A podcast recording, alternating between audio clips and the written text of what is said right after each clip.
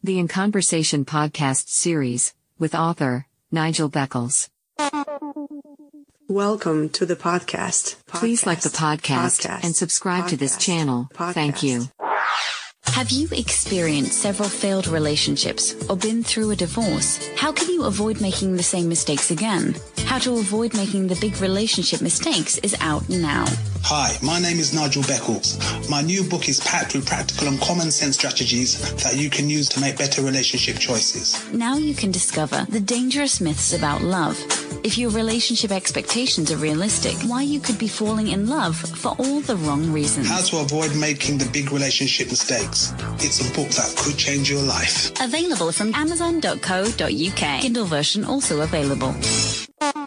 When the Mood is Right, A Poetry Journey and Mood Swings by Queen P. Available on Amazon and all good bookstores. The Royal Affair by Queen P. Dim the lights. Sit back, relax, and breathe. You have entered into the Royal Affair. Queen P. Poetry Podcasts. Available now. The Royal Affair.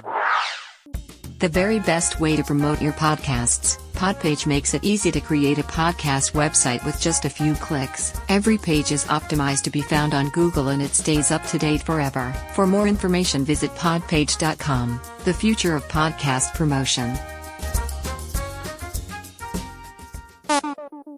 Get ready for takeoff.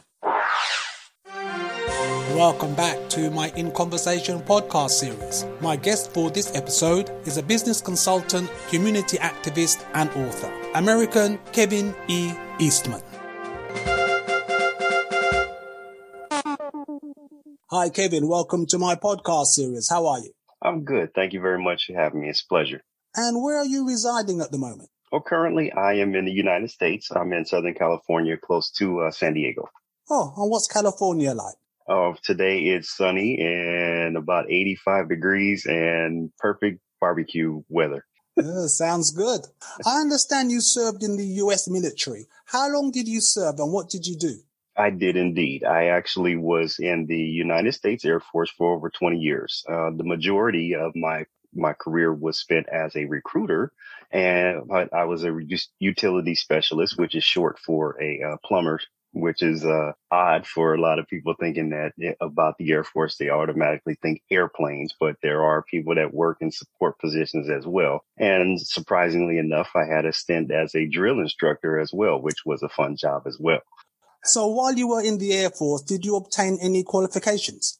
In the Air Force, you maintain a number of qualifications. As a recruiter, you learn certain things about public speaking. As a drill instructor, you learn about order and discipline. You learn about, law. You learn about orders. You learn about you following directions and attention to detail. Those types of things are what makes a good person in their career in the Air Force. And I had to learn those things because I was young at the time. When I came in the Air Force, I came in at age 19 and I was thrown into a drill instructor position at age 22. So I had to learn a lot in a little bit of time, but it all worked out. And 20 years later, I retired from the military and with a full pension, and I'm happy-go-lucky now.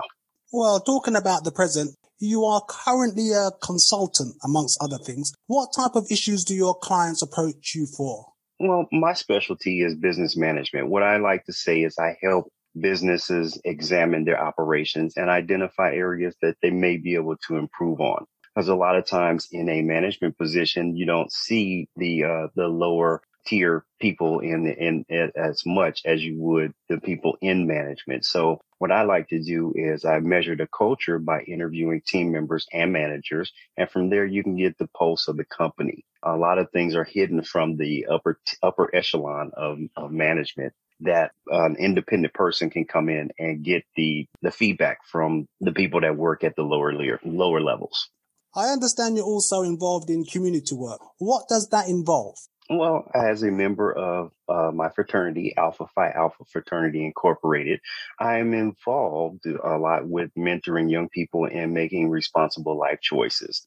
This involves programs that we have on financial literacy, teen pregnancy prevention, voter education and registration, and community involvement. We do a lot of different things within the community to uplift, because we have to teach the younger generation coming up. And as you and I both know, the internet can have a lot of things that can steer a person in the wrong direction. So we try to combat those things, if you will, for lack of a better term, to either confirm what they've learned or dispel what they've learned and put them on the right path.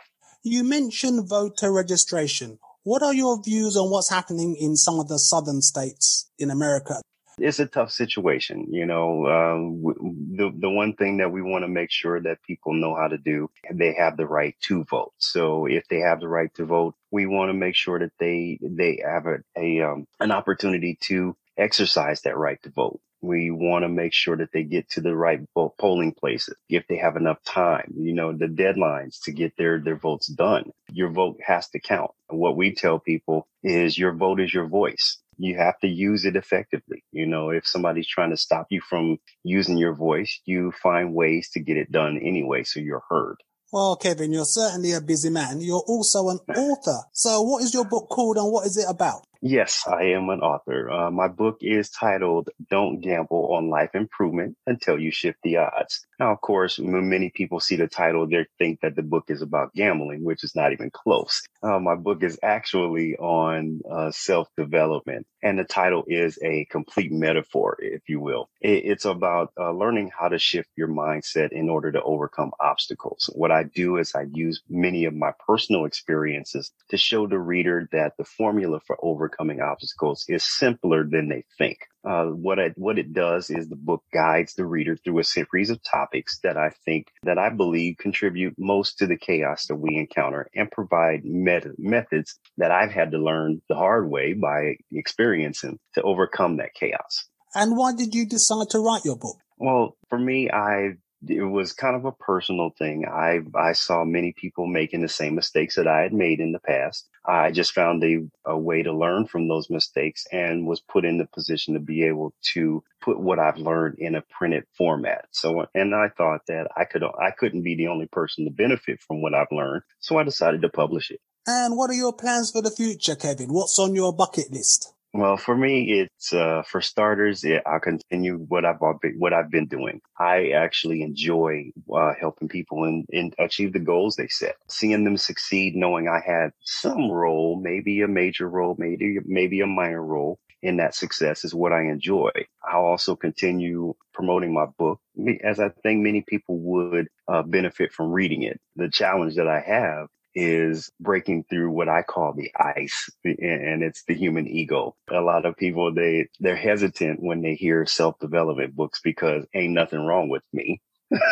And, well, the way I see it, nothing was wrong with me either until I found out there was. So, you know, it's like, just read the book. I always tell people, when you read my book, you will either use the information or you'll know somebody who needs it. So, Kevin, how can people reach out to you? I'm on social media platforms. I have the standard platforms. My website has all of the links to my social media platforms, www.kevineastman.com. If you go to my website, you can find all of the ways to get in touch with me. I love hearing from people with questions. If they've read my book and they had something that stood out for them, I love hearing that, you know, because it feels good when somebody says, hey, something you wrote helped me make a positive change in my life. So going back to your middle name, what is the E actually for?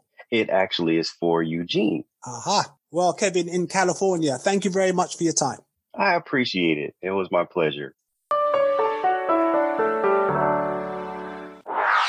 Please like, share, and follow author Nigel Beckles' podcasts on Anchor, Amazon Audible, Spotify, and all major podcasting platforms for more great interviews. Thanks.